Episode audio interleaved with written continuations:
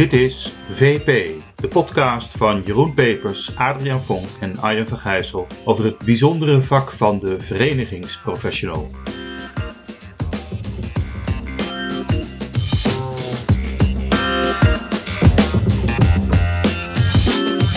Hartelijk welkom bij alweer een nieuwe podcast van de Verenigingsprofessional. Waarin we terugkijken op actuele kwesties in de afgelopen maand. Waar we een thema van de maand bespreken en vooruitkijken. Dus uh, verwondering, thema van de maand en de blijde verwachting. Mannen, hebben we er zin in? Tuurlijk. We hebben er zeker zin in, Arjen. Ja. Altijd. Nou zaten we vorige keer gezellig fysiek bij elkaar en nu is het uh, weer door corona een half virtueel gebeuren. Uh, we vieren ook het eind van ons tweede jaar als uh, podcasters, hè? Ja, ongelooflijk. Hè? We hebben er nu volgens mij 20 gemaakt. 21. 21. Dit, is, dit, is de, dit, dit is de 22e. 22e. En, Jezus, dus we zitten ja. op een gemiddelde van 10 per jaar en we hebben inmiddels al 2000 keer zijn we beluisterd. Dus, en, en er zit een stijgende lijn in ten opzichte van vorig jaar. We zitten met dubbele cijfers. Zijn we tevreden? Ja, zeker. Nou ja, leuk om over het vak te praten. En leuk dat er ook mensen zijn uh, die, dat, uh, die dat ook interesseert. En uh, naar ons ge gekletsen over het vak luisteren. Nou, hartstikke mooi. Ja, er is wel één puntje wat me van het hart moet. We hebben vorige keer een, een prijsvraag gedaan. Geen enkele reactie opgekomen. Ja, mensen zijn, de trainingsprofessionals zijn gewoon bescheiden. Dus die, uh... die, werken, die werken hard en die ja. denken die prijsvragen. Maar daar komen we straks in de blijde verwachting nog even op terug, Adriaan. Want jij had nog een blijde verwachting over een prijs. Ja, Laten klopt. we beginnen met onze eerste rubriek, de verwondering. Ja, even, even terraseren. Wat, wat is jullie aan actuele verenigingsthema's de afgelopen maand opgevallen? Ja, uh, eigenlijk, eigenlijk, twee dingen. Eerst de verbouwing van de Malitoren. Bijna klaar, valt veel Ah. te zeggen. Ja. En uh, ja, iets in Beieren. Ja. Voetbal. Voetbal, alweer. Ja, Lewandowski, komt die voorbij dan? Of, uh... ja, ja, ja. oké. Okay, ja. Dat gaat onze populariteitscijfers opkrikken hoor. Dat het ook voetbal gaat. ja, en uh, nee, dus dit, het, uh, Bayern München is een vereniging en daar gebeurde iets. Dat was heel interessant. Oké, en eh, Adriaan, wat heb jij van de afgelopen maand? Nou, ik, eh, eh, wat ik heel opvallend vond was eh, minister Ollongren die nou, eigenlijk eh, tegen de makelaars heeft gezegd van jongens, het moet transparanter, het moet beter. Hè? Ik vind het nog niet goed genoeg hoe jullie het, het biedingen- en verkoopproces eh, eh, begeleiden, hoe transparant dat is. Hè? Dus eh, berichten over veel misstanden, zeg maar, daaromtrent. En ja, dus eigenlijk verordeneert zij die, die sector van, joh, jongens, je moet nu echt beter. En als jullie dat nu niet zelf eh, snel oppakken, dan ga ik daar wetgeving eh, op Ja, ja, en het gaat dan met name om de manier waarop dat dan gaat. Hoe, ze dat, hoe, dat, hoe dat werkt. Ja, ik denk dat het heel interessant is dat überhaupt de minister iets zegt over eh, nou, hè, de kwaliteit van wat er dan geleverd wordt. En dat ze daar dan dreigt met wetgeving. Ja. Dus eh, ja, interessante ontwikkeling. Nou, en ik wou het hebben over de klimaattop in Glasgow. Oké. Dus dat is een beetje als een soort contramal tegenover het voetbal. Dan gaan de populariteitscijfers misschien wel meteen weer omlaag. Ja, weer het klimaat. Ja. Maar, maar daar moeten we het toch over hebben, de eh, mannen. Ja. Want eh, dat is ook voor ons eh, van belang. Hè? Ja. Jeroen, eerst maar eens jouw punt. Die Malitoren. Is, Er zit toch altijd zo'n als een snackbar? Gaat die nou ook weg? Hebben ze die nou Ja, ja. Nee, dat is, hoe heet die ook alweer? De vrijheid. Snackbar de vrijheid. Ja. Dus ik weet niet hoeveel mensen uit de Malitoren daar ooit iets gaan, gaan. Maar het, nee, nee, het is, het is. Nee, maar kijk, als je ooit in de Malitoren bent geweest, dan weet je, is de, de eigenaar is eh, Deutsche Bank, de vastgoedeigenaar. En dat voel je ook als je binnenkomt. Hè. Het is alsof je in een, een bankgebouw binnenkomt. Zo van, eh, het gaat heel moeilijk worden om hier überhaupt geld, eh, geld te krijgen. Dat, dat gevoel. En het, nou ja, en, ik, ik en heel veel andere leden hebben al vaker gezegd van, ja, je zou er toch meer een verenigingsgebouw van moeten maken met ontmoetingsruimte. Nou is Leo de Boer ooit een keer een gast hier in, dit, deze Ja, podcast. ja. Is daar heel stevig mee aan de slag gegaan en heeft eh, nou, een groot deel van die malitoren eh, laten verbouwen.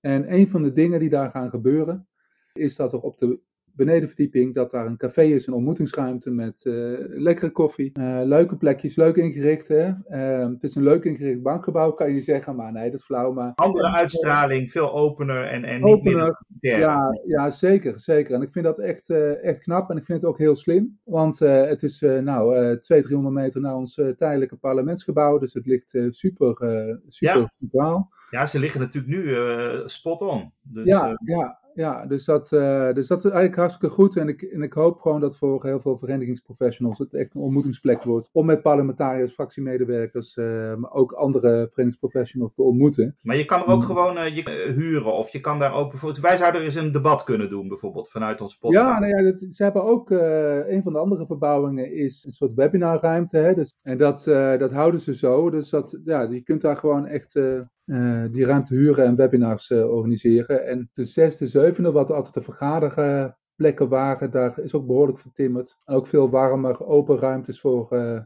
voor recepties. Dus je kan, het is echt een gebouw wat opener is en wat meer bruikbaar is geworden. Een soort duiventil moet het worden. Ja, ja, en wat minder een soort hokjes ja. en meer een soort ledenontmoetingsplek aan het worden. Nou, dat, dat, dat is echt niet alleen symbolisch, maar dat is ook echt van, van groot belang. En Bayern München dan, het voetbal? Ja, ik dacht toch even voetbal, want anders dan krijgen we nooit meer dan uh, 4000 uh, luisteraars. Hè? Dus uh, moeten toch. Uh, ja, er, was, er is gewoon gedoe over, over Qatar. En er is een investeerder, een sponsor van Bayern München, die uit Qatar komt. En nou is Bayern München een vereniging. En meer dan de helft van de stemmen zijn in bezit van, van gewoon de leden uit Beieren. En die wilde het daarover hebben. En in feite zei de top van Beieren: Nou jongens, uh, wij moeten deze tent runnen, dus uh, hou jullie mond. En dat gaan we niet doen. Uh, en dat hadden ze niet moeten zeggen, want toen ontplofte de vergadering. En er werd gezegd: van wij zijn hier Bayern München, jullie niet. Dus als wij het erover willen hebben, dan we hebben we het erover. Punt. Dus dat was wel even verenigingsdemocratie. Binnen de ja. voetbalwereld met het harde geld. En natuurlijk heeft, heeft de top van Bayern ook ergens een punt dat, dat ze niet heel veel geld krijgen.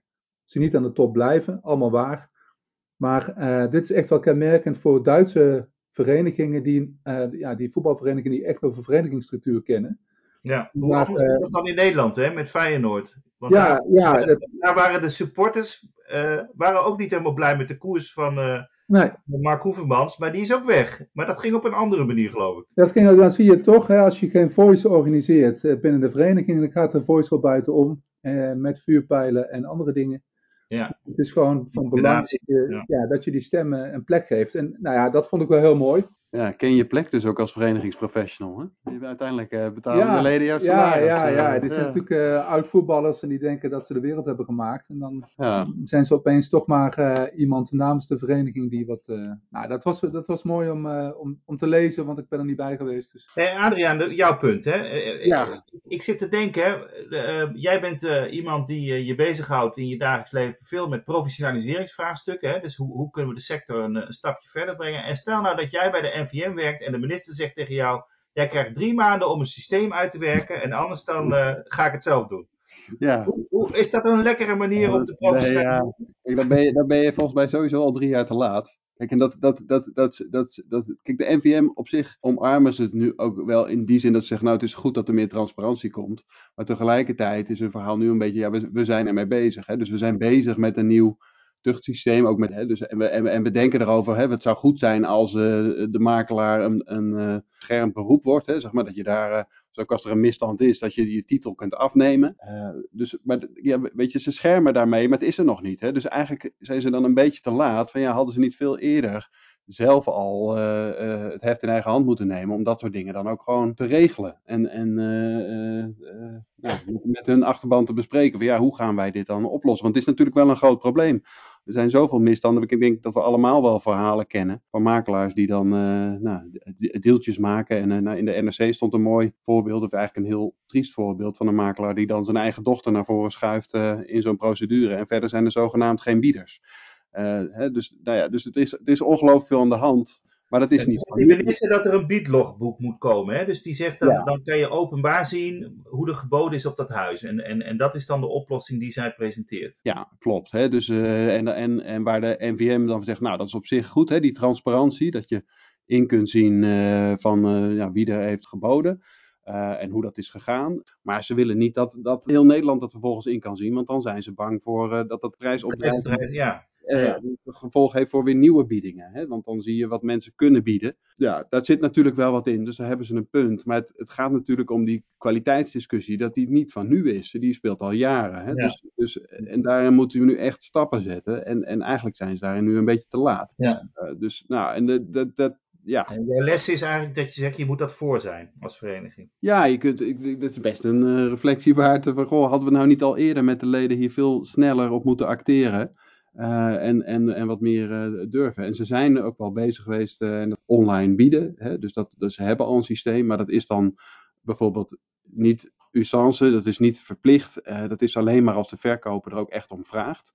Nou, je zou daar ook in kunnen stellen van ja, wij als NVM-makelaars vinden het zo belangrijk, wij gaan dit gewoon structureel toepassen. Nou, zoals een blik een beetje van buiten. Misschien moeten we gewoon in een volgende podcast de NVM uitnodigen. Met, met hen eens praten over dit, uh, over dit onderwerp. Hoe, dat weet niet wat er precies allemaal al eerder heeft gespeeld binnen de vereniging. Hè? Ja, nee, ja, dat klopt. Dus dat, dat is inderdaad uh, nu uh, onze blik van buiten. En we kennen de insights niet. Dus nee. een heel goed idee lijkt mij. En, ja. Ja. Dus iemand uitnodigen. Ja. Ga ik even door naar de, zal ik dan door naar mijn onderwerp, de klimaattop in Glasgow. Wat is daar afgesproken, mannen? Weten jullie dat ongeveer? Nou ja, in ieder geval dat er geen investeringen meer in uh, fossiele brandstofbedrijven worden gedaan. Hè? Dus dat, dat, dat, dat je niet meer garant kan staan als overheid voor investeringen in uh, oliepijpleidingen enzovoort van Nederlandse bedrijven in het buitenland. Dus dat, dat, soort, uh, dat soort dingen zijn er afgesproken. Ja, en over ontbossing geloof ik, hè? De, de, ja. dat, daar aan halt te roepen. Weet je, ik kwam erop omdat ik, ik zat laatst een boek te lezen van uh, Bill Gates, hè, de, de, hoe we een klimaatramp kunnen vermijden. Ja. En uh, nou ja, die, die schrijft vrij technocratisch en ook een beetje als een soort ondernemer bekijkt hij dit vraagstuk. En uh, het viel me op dat hij in het boek heel erg het accent legde op van nou, in Glasgow moet het allemaal gebeuren. Ja. en als, als je de urgentie van dat boek leest, van, van we hebben echt geen tijd te verliezen, en je kijkt vervolgens naar die klimaattop, dan, toen dacht ik van nou, dat is dan allemaal niet gelukt.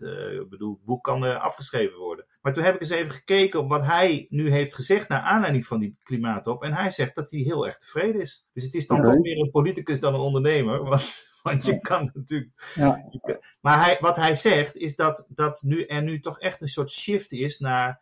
eh, in het denken van politici naar, naar dat we het niet gaan redden met alleen maar eh, eh, reductie van inderdaad het gebruik van fossiele brandstoffen, maar dat we echt door, doorbraak-innovaties moeten hebben. Hè? Dus technologische doorbraken. En dat je daar zwaar in moet investeren en dat dat nu meer op de agenda staat. Dus het, dat we ons de, Ja. zeg maar eruit moeten innoveren uit Ja. de klimaatcrisis. En wat, wat, is dan de, wat is dan de link met de verenigingsprofessional? Wat, Nou, de, de vraag is of wij daar als, als eh, verenigingsprofessionals eh, een, een rol in kunnen spelen. In hoeverre zijn wij nu bezig met, met doorbraaktechnologieën en met, eh, met innovatie? Kan je dat als, als, als branchevereniging, kan je dat trekken? We hebben het net over de MVM gehad, dat er iets, een bietlogboek, eh, dat je daar iets moet doen. Maar kan je het ook op deze schaal, dus met, kan je het klimaatprobleem eh, bevorderen? Ja, nee, dat is, ik denk dat dat. eh, kijk, klimaatprobleem is natuurlijk van, van iedereen. En dat is tegelijk- tegelijkertijd ontzettend lastig. Ja. Ja, de tragiek, je weet niet van als jij een extra stap loopt, of dat dat überhaupt zin heeft om het probleem op te lossen. Dus eh, en is het wel jouw stap om te zetten? En eigenlijk moet iedereen een stap zetten. Dus dat tegelijkertijd, ik ben wel met je eens dat de ongemakkelijke boodschap eh, die daarin in verpakt zit,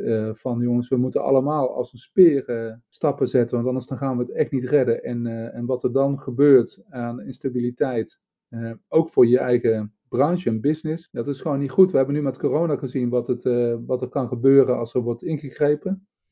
Nou, echt met enorm veel schade, economisch. Nou, dat, dat is nog maar een fractie van wat er met, eh, met klimaat gaat gebeuren. Dus er is reden genoeg, maar de vraag is even of, of, of die boodschap, of je als verenigingsprofessional zo'n boodschap van buiten, waar, ja, waar iedereen zich achter zou moeten scharen, of je daar commitment van een groep leden voor kan krijgen, om dan ook echt een stap te zetten, die ook nog eens bedreigend is voor de status quo op dit moment. Nou, Nou, in, principe zijn, in principe herken ik wel dat, dat verenigingen bezig zijn met zeg maar die, die klassieke curve. Hè, van eh, eh, een beetje aan de voorkant gaan zitten met de, de frontrunners.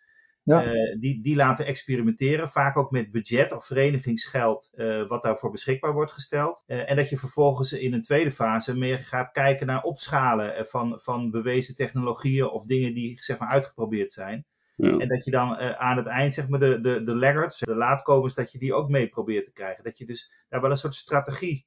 Ja, kijk Adriaan ook een beetje aan. Dat, dat daar- ik, ik, ik zat nog even te denken van, ja, is, jij noemt dat zo dat Glasgow dan zo belangrijk is, maar, maar zijn, is, is, is het bedrijfsleven en ondernemend Nederland niet al veel verder dan de overheid, zeg maar, in dit denken? Hè? Dus, Dus, dus, want jij maakt Glasgow dan heel belangrijk. Maar ik denk, ja, van, volgens mij gebeurt er binnen branches al zo ongelooflijk veel. Dat, dat het misschien wel harder gaat, zeg maar, dan dat de politiek en, en al dat overleggen, zeg maar, op Europees niveau. Uh, dat Glasgow nou de trigger zou zijn om dan als branchevereniging na te gaan denken van, nou, hoe moeten we uh, innovatie en verduurzaming dan. Ik volgens, volgens mij is dat vanuit je eigen branche al veel, veel meer aan de hand, zeg maar. Veel meer al aan de gang.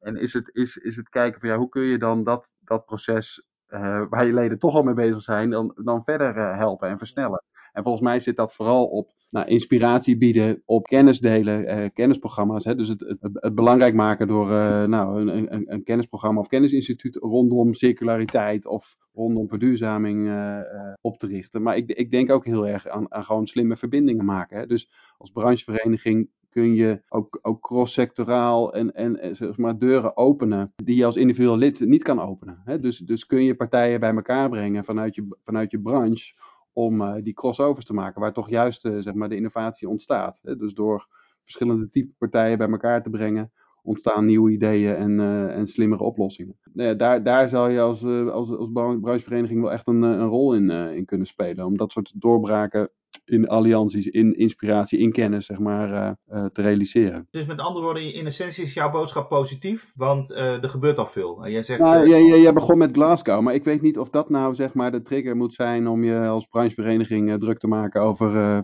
verduurzaming en innovatie. Want volgens mij is dat in al die branches al allemaal aan de hand. Ja. En is iedereen daar al mee bezig, zeg maar. Maar feitelijk is, is dat ook een beetje wat Bill Gates zegt. Hè? Ik bedoel, uh, dat, dat hij zegt dat, dat er veel moet gebeuren. Uh, en hij probeert een link te leggen met de politiek. Maar eigenlijk is het zelf ook een, een ondernemer die gewoon al bezig is met uh, allerlei doorbraaktechnologieën.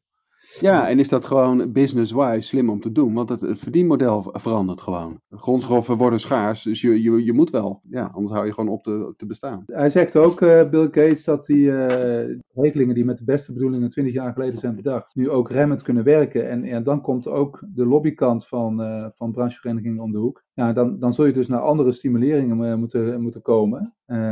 ja, en, en wat vinden we daarvan?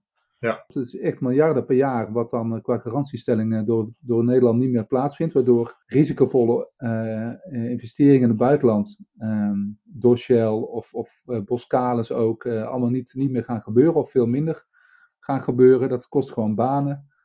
Ja, en dan zie je toch een reflex, want dit is gewoon concreet ook binnen MKB besproken van, ja, dat moeten we niet willen. Ja, dat, dat zijn wel dan de keuzes. Hè? Dus het alleen, alleen uh, denken dat het bedrijfsleven vanzelf gaat innoveren en de stap nee. verder brengt, dat is ook, ook niet zo. Hè? Dus kijk, kijk naar Philips met V2000 in, in 1982, was het beste videoprogramma. Hij heeft niet Ik ben niet van jouw generatie, Jeroen, maar dat is, je bedoelt het over, je hebt het over videoapparaten, wat waren dat ook alweer? ah, ja, overigens was dat wel, wel grappig, want dat is een van de bekende. Ja, dat was, dat was echt veel verder dan, uh, dan uh, Betamax enzovoort. Die het uiteindelijk, de VHS, VHS die ja. het uiteindelijk geworden is, ja, precies. Ja, die, die zijn het uiteindelijk geworden. Overigens zijn die het geworden omdat ze wel porno op banden hadden. En, Dit knippen we eruit. Dit knippen ja, ja, Philips, nee, dat, de baas van Philips, nee, dat mogen best. De baas van Philips was protestant en die wilde dat niet. We hebben het al over voetbal en over porno in onze uh, podcast. Ga ja, we moeten toch iets, iets, ja. En we, waren, we waren al zo tevreden met het luisteren. zo tevreden met het aantal luisteraars wat we hadden. Goed. Volgens mij moeten we door, mooie oogst trouwens hoor, uh, van, van onze terugblik van de afgelopen maand. We moeten denk ik even door nu naar het thema van de maand. En dat had ook een aanleiding wat afgelopen maand zich voordeed, uh, namelijk uh, nieuwe regels die uh, ministers, dus ex-ministers beperkingen op gaan leggen. Hè? Dus of, ja. ze dan, of ze dan in de lobby. ja, wat, wat vinden we daarvan? Het is natuurlijk wel heel goed om, als jij kennis hebt van iets, dat je dan niet één, één op één kan overstappen naar, dat, naar de andere kant en naar de andere tafel. Daar is wel iets voor te zeggen. Ik vind het wel, ik vind het sowieso wel lastig, ook met die wachtgeldregelingen, dat de aantrekkelijkheid van een ministerschap of van een parlementariër zijn is afgenomen. Uh, en ja, ik vind dat, dat vind ik echt de keerzijde. Natuurlijk moet je hiervoor waken. En tegelijkertijd moet, vind ik ook wel van, je moet ook wel zorgen dan, dat als je het moeilijker maakt om andere banen te vinden, ja, dan, dan kan je niet ook nog eens de wachtgeldregeling uh, aanpakken. Dan moet je dat compenseren. Want ja, die relaties en de kennis die je hebt, je, je netwerk, ook als minister, maar ook als parlementariër, is gewoon je, de, de, de hamer van de timmerman. Dat heb je gewoon nodig. Ja, en als je dat niet meer mag gebruiken, ja, hoe moet je dan in je, in je inkomen voorzien? Dat vind, ik vind dat, nou ja, als dat ertoe leidt dat mensen niet meer minister worden, of, of minder, minder makkelijk, of daar twijfels, ja, Willen we dat dan? Weet je wel? Dat, Ja, tegelijkertijd snap ik, kijk, er zit ook wel een probleem aan dat als je, als je als minister eerst standpunt A verkondigt nee, en, dan, en dan later,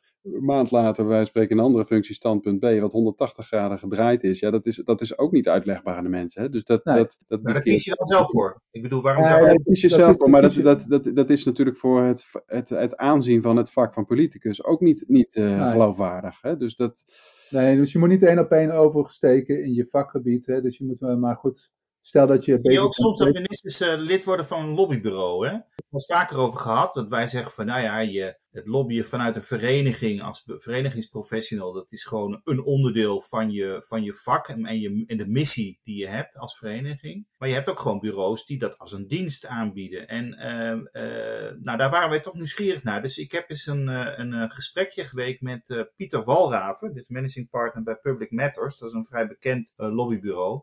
Dus laten we daar even naar luisteren en daar, daar dan even op reageren. Oké, luisteraars, ik spreek met Pieter Walraven, de managing partner van Public Matters, een lobby- en adviesbureau uit Den Haag. Welkom Pieter. Dag, goedemiddag. Goedemiddag.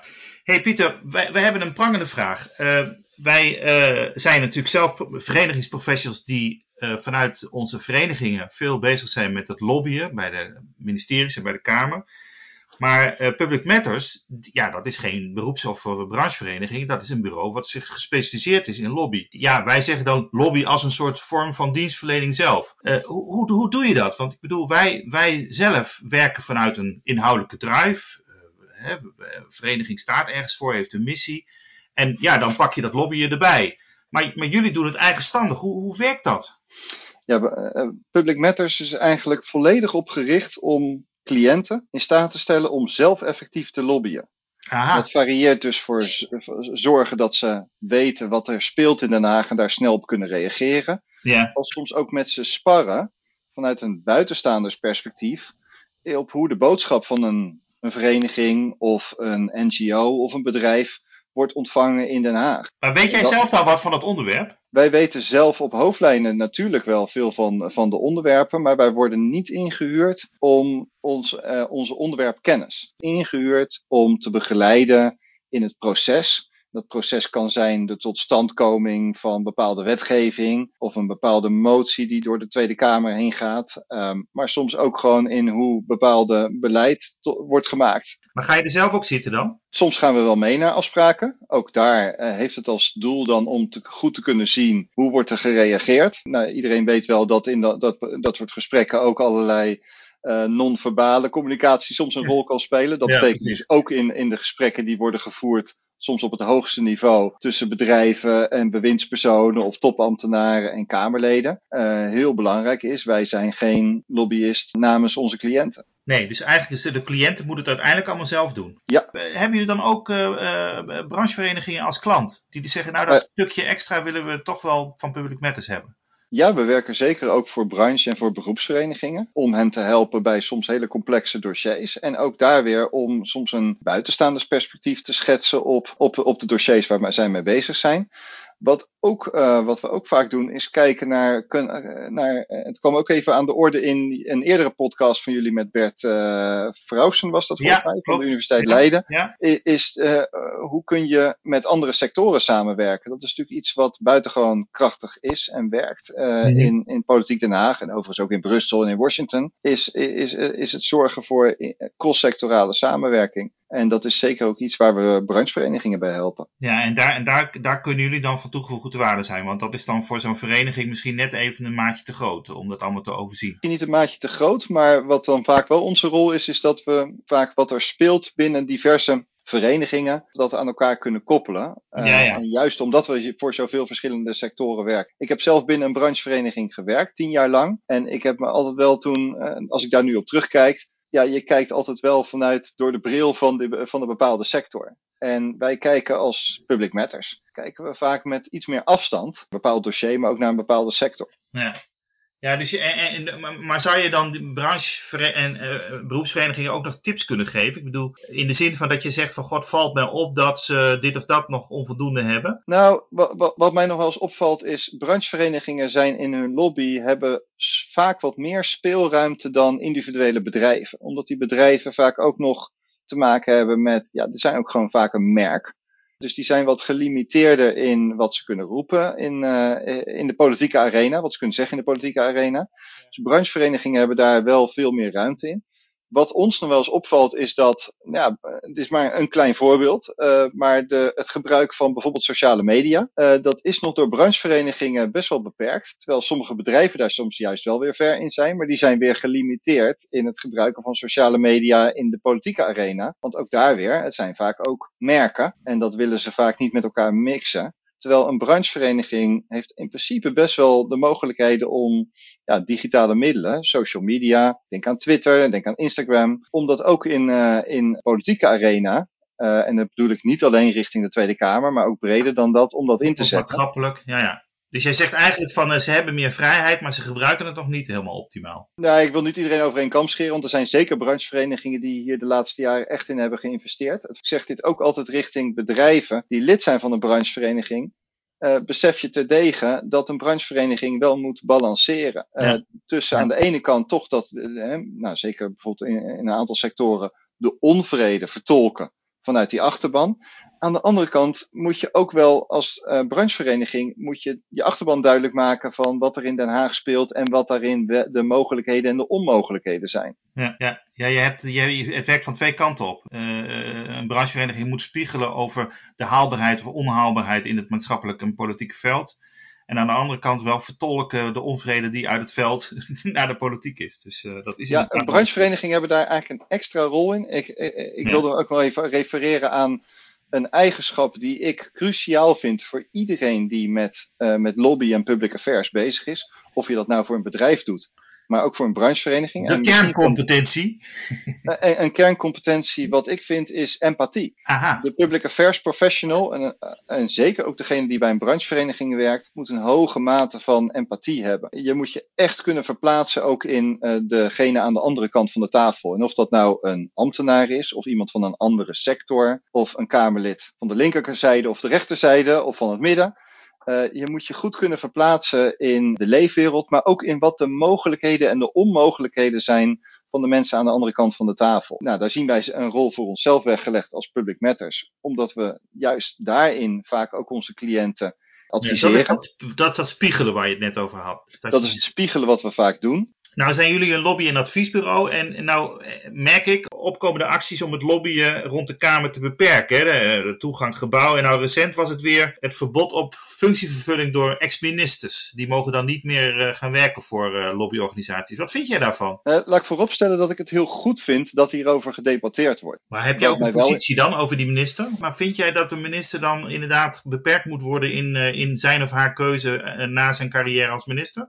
Ik denk dat gelet op uh, wat er speelt in de maatschappij en hoe ernaar wordt gekeken, dat het belangrijk is dat er afspraken worden gemaakt over wat bewindspersonen wel en niet mogen doen, uh, omdat die toch bepaalde kennis hebben, uh, misschien een, een voorsprong kunnen geven of een, uh, kunnen zorgen voor een oneerlijk speelveld. Wat ik, zeg wat je daar dan mee, de, de, dan maar helemaal niet doen, want er is altijd informatie, voorsprong en kennis? Wat ik belangrijker vind is dat er wordt gesproken over lobby in brede zin. En dat vind ik wel eens jammer aan het debat. En dat geldt ook een beetje voor de discussie over de draaideur, zoals die uh, vaak uh, ja. onder insiders wordt genoemd. Is hoe definieer je lobby? En er wordt heel vaak gesproken over lobby van bedrijven. En dat is dan fout, dat mag niet. Maar eigenlijk is um, iedereen natuurlijk lobbyist. En zijn iedereen ook gemeenten, ja, zijn gemeenten uh, uh, ja. lobbyen, uh, brancheverenigingen lobbyen, NGO's lobbyen. Een goede wethouder ik... zit ook regelmatig in Den Haag, bedoel je? Ja, en de directeur van, van Greenpeace, als het goed is, ook. Ja, precies. Um, ja. En dan kom je wel, eigenlijk moet je dan tot de conclusie komen dat een bewindspersoon misschien twee jaar lang helemaal niks mag doen. En de vraag is trouwens of we dat als maatschappij dan ook weer goed vinden. Als ik jou zo hoor, dan vind jij lobby helemaal overigens... geen verkeerd iets. Nee, zeker niet. Het is zeker geen verkeerd iets. En ik denk goed beleid kan niet tot stand komen zonder lobbyen. Want lobbyen is uiteindelijk iets wat iedereen doet. Ja. En moet je eens voorstellen dat er helemaal niet gelobbyd mag worden. Ja, hoe halen dan die 150 Tweede Kamerleden hun licht op op het moment dat er iets voor ligt in de samenleving? In de samenleving, ja, precies. Zodra je dat doet ja. als Kamerlid en je spreekt ja. daarover met iemand, is diegene feitelijk lobbyist. Jij zegt eigenlijk, je moet toch gewoon dat woord wel gebruiken? Uh, maar je moet ook uitleggen aan de maatschappij wat, dat het lobbyen gewoon beïnvloeding is en dat iedereen dat doet. Ja, en daar is denk ik ook zo'n debat dient daarvoor. En ik, vind daar, ik zou daarin zuiver vinden als dan naar lobby in brede zin wordt gekeken. Ja, en op basis daarvan conclusies wordt getrokken.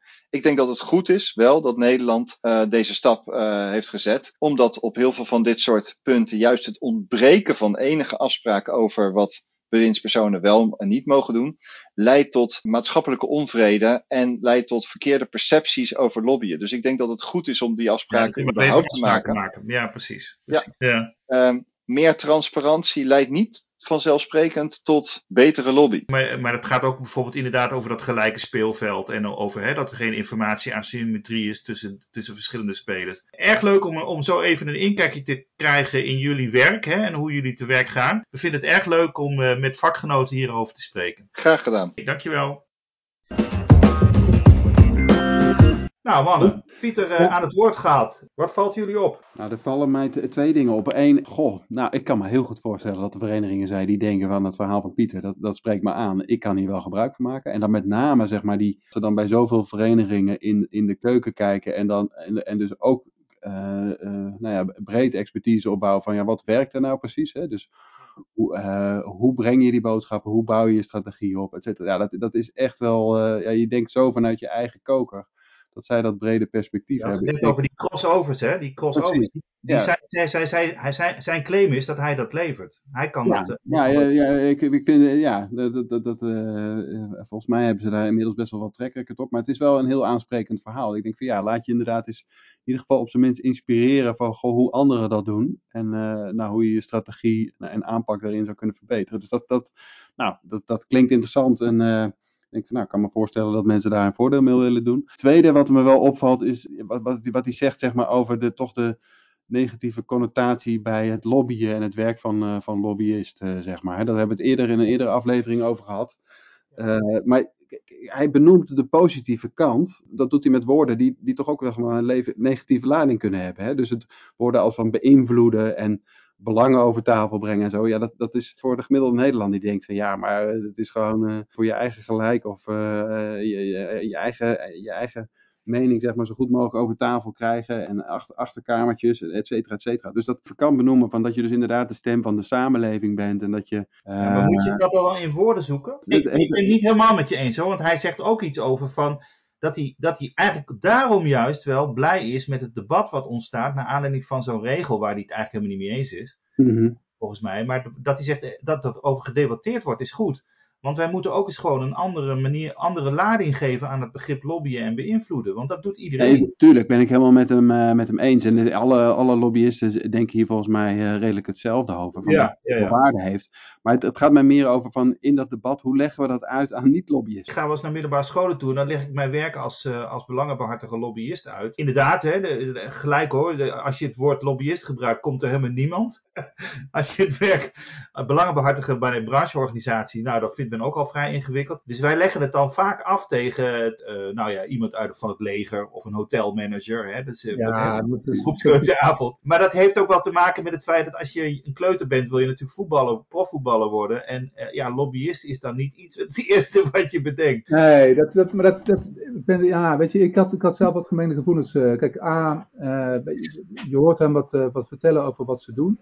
Ik denk dat dat eigenlijk ook het werk van, van verenigingsprofessionals is eigenlijk, ze, gaan, ze gaan in feite faciliteren ze toch mensen, bedrijven, om uh, een bepaalde boodschap te geven in de politieke besluitvorming. Nou, dat, dat is eigenlijk wat de lobbyisten in dienst van verenigingen en verenigingsprofessionals ook doen. Ja. Dat vond ik wel mooi, hè? dat is die professionaliteit. Ja. Dat je dat commercieel uitbuit. Dat... Ook niet dat hij het zelf doet, hè? Dus hij zegt, wij, wij ja, stellen... Prima, je, ja, ja, hij is faciliterend. Hij, uh, weet je, dat is, het is ook, hij, hij, geeft tips en trucs. Dus dat, ik kan me ook heel goed voorstellen dat je daar uh, nou, een hoge mate van professionaliteit in krijgt. Dat je daar goed in, uh, in kan worden. Dus dat vond ik mooi. En tegelijkertijd is over die discussie over, over lobby en een negatieve connotatie gaat.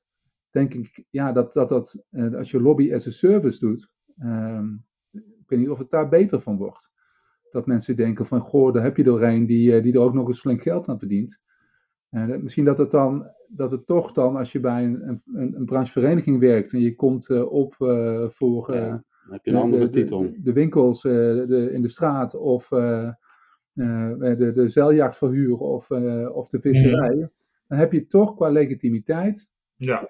Een andere titel. Heb je misschien een streepje voor, maar ik, ik vind wel dat hij helder uitlegt en, en, en, en dat moeten we denk ik wel met z'n allen doen. Helder uitlegt dat dat volstrekt normaal is dat je zeg maar in feite een bewegwijziging doet van hoe werkt dat in Den Haag. En ja, nee, dat is zo. Ja, weet je, kijk, kijk ik, ik, ik vind ook als mensen zeggen van ja, dat mag niet. Of weet je, dan denk ik van nou, ook politici die dat roepen. Dan denk ik, nou, dat is lekker makkelijk. Hè? Als politici maak je eerst een uh, besluitvormingsproces wat zo ingewikkeld is dat gewone burgers er geen weg meer in weten. Dan, dan krijg je lobbyisten. En zeg je ja, dat mag niet. Ja, dan maken we de regels. Dan, uh, dan zijn we ook klaar. Hè? Dus het, ik vind dat, uh, dat, ja, dat ja. makkelijk. Het is gewoon niet, niet eenvoudig om je boodschap over de tafel te krijgen in, uh, in Den Haag of in Brussel. En ja, dat, dat vraagt professionaliteit. Nou. hey, mannen, we, we moeten naar de blijde verwachting. Waar kijken we naar uit? Adriaan? Ja, waar kijken Inmiddels zijn de, de DNA Awards achter de rug. Wij zouden graag de winnaar interviewen. Uh, dus ik kijk er heel erg naar uit dat wij een gesprek zouden hebben met Zwanet Wolthuis. Want zij is uh, van uh, het Nederlands Huisartsengenootschap en heeft, ja, die, die vereniging heeft de, award gewonnen voor Vereniging van het jaar 2021. Ja, want we hebben de, de Huisartsenvereniging hebben we al een keer gehad. Dus nou, nou het genootschap. Ook, is ook wel interessant om even te vernemen wat nou het verschil tussen die twee is. Hé, hey, Jeroen, jij? Ja, ik denk, we zijn nu weer volop in corona en thuiswerken. En we hebben helemaal vierkante ogen van, uh, van het beeldbellen. Je ziet ook bij, uh, bij brancheorganisaties, MKB, VNO, dat er heel veel uh, sessies zijn over coronamaatregelen. Maakt, maakt eensgezind. Hè? Dus, dus het, het verenigt ook. Dat is mooi om te zien. Ik ben benieuwd wat, wat er straks gaat gebeuren als het weer wat minder wordt met corona. en het gaat weer over de economie of de nieuwe plannen voor de toekomst met hè, regeerakkoord. Uh, volgens mij is dat ook iets wat jij. Uh... Ja, ja. Ja, dus ja, ik ben benieuwd wat er dan gaat gebeuren. Uh, dus, ja. Ja. Maar is het nou niet zo dat dat, die, dat dat bedrijfsleven zichzelf heel erg verenigt in het feit van dat men ongelooflijk uh, zielig weer is? Een beetje een soort Calimero-gevoel? Is dat ja, ja het, sowieso het hele idee dat ondernemers niet worden gezien, dat, dat, dat, dat leeft daar toch. En, en daar is natuurlijk iets voor te zeggen. Hè. Er wordt, ja. veel over grote ondernemingen. Terwijl heel veel ondernemers in, in dorpen en steden die, die gewoon hartstikke mooi werk doen en ook gewoon voor werk zorgen. Ja, dat is natuurlijk fantastisch, ook helemaal niks mee. Die zijn meestal toch heel erg verbonden. En ook wel heel erg lokaal. Uh, die kunnen ook niet zomaar weg, hè? Weet je wel? Die kunnen niet zomaar een bedrijf verplaatsen naar. Uh, Doe jij dat trouwens ook, Jeroen? Buy local? Ik probeer het zoveel mogelijk, ja. ja. Daar probeer ik echt wel op, op te letten. Maar ik probeer dat wel te doen, ja. Ja, ik heb dat ook wel hoor. Maar, maar inderdaad, wat je zegt, de verleiding om dan toch even bij zo'n grote postorder de wat duurdere apparaten te kopen, is natuurlijk heel groot. Maar dat, dat buy local, dat is, ik vind wel dat onder, met name een klein bedrijf, dat dat heel creatief mee omgaat. En dat, dat werkt wel. Zal ik jullie eens wat vertellen? Ik heb laatst een, uh, ik ging een vaatwasser kopen, want die was stuk gegaan. Toen dacht ik, nou, ik ga ook naar de lokale BCC. Dus ik kom daar binnen en ik zeg, goh, nou, ik ben op zoek. Het is allerlei, heel ingewikkeld, met allerlei maten en, en, en, dingen. Het moet allemaal maar net passen in je bestaande keuken. En zij zegt, nou, oké, okay, dan zullen we eerst eens even online gaan kijken wat het aanbod is. Uh, ja, maar ik ben, ben, ben onverrichte zaken weer, uh, weer naar huis gegaan. En uiteindelijk heb ik hem online uh, zelf besteld, inderdaad. Nou ja. Ja. ja. Jongens, waar, waar, mag, ik, mag ik nog waar ik naar uitkijk? Ik, ja, ik wil ja. eindelijk eens een keer een regeerakkoord hebben. Dan kunnen we weer vooruit. Kijk je daarnaar uit? Je zei vorige keer dat we zo'n zo'n actieagenda wonen hebben gemaakt. Hè? Een miljoen woningen uit de grond stampen in de komende jaren. Nou, dat was toen een fantastisch momentum voor 36 partijen en iedereen stond klaar. En ja, dat kabinet schoot maar niet op. En ja, dat, als het er nu nog voor de kerst komt, dan kunnen we daar eigenlijk mee aan de slag. Want je hebt daar, je hebt daar toch het Rijk met zijn regie en zijn geld voor nodig. Dus. Ja, dat is, het is inderdaad zo. Kijk, je ziet dat, dat, dat uh, in ieder geval Rutte en de jongen het hartstikke druk zijn met crisis. Uh, management. Um, maar ja, kijk, het, het, is ook een soort stilstand. Hè? En, en zeker in alle, alle plannenmakerij, en we hadden het net over het klimaat, uh, of de woningcrisis, of nou goed, zo zijn er wel een aantal grote dingen waar gewoon echt actie op nodig is. Ja, dat, dat vraagt gewoon een kabinet, kabinet even los van welke kleur, daar kunnen we eindelijk ja. op. Ja. Dat er echt uh, uh, ja, actie komt, plannen komen. Ja, echt, echt nodig. En voor ons als verenigingsprofessionals ook, ook van belang, want is een soort vacuümwereld waar je niet uh, weet van of je nou naar voren of naar achter zweeft. Maar het, het, ja, dat, dat, dat, is gewoon, het, dat kan niet te lang duren. Na de kerst direct aan de slag, hopelijk. Ja, ja, ja, ja. Dat, uh, dat hoop ik, ja. Nou, dan zitten we, dan zitten we weer aan onze tijd. Oh, een prijsvraag. Ja. Ja, als, als iemand uh, nou, even een reactie geeft van ons en dan uh, verspreid ons op, op Twitter de link. En nou, als je dat doet, of bij LinkedIn of Facebook of wat dan ook, nou, dan gaan we kijken of we onder die retweeters, of we daar een je boek kunnen, kunnen verloten. Ja, ja en als, als er dan weer geen reactie komt, Jeroen, dan spreken we af dat het gewoon aan, het, aan, de, aan de prijs lag, hè? Dat boek. Ja, dat, dat, zeker. Ja, en dan, en dan, gaan we de volgende keer zeker de helft van de tijd over voetbal praten. Hartstikke goed. Dankjewel, Anne. Tot de volgende keer.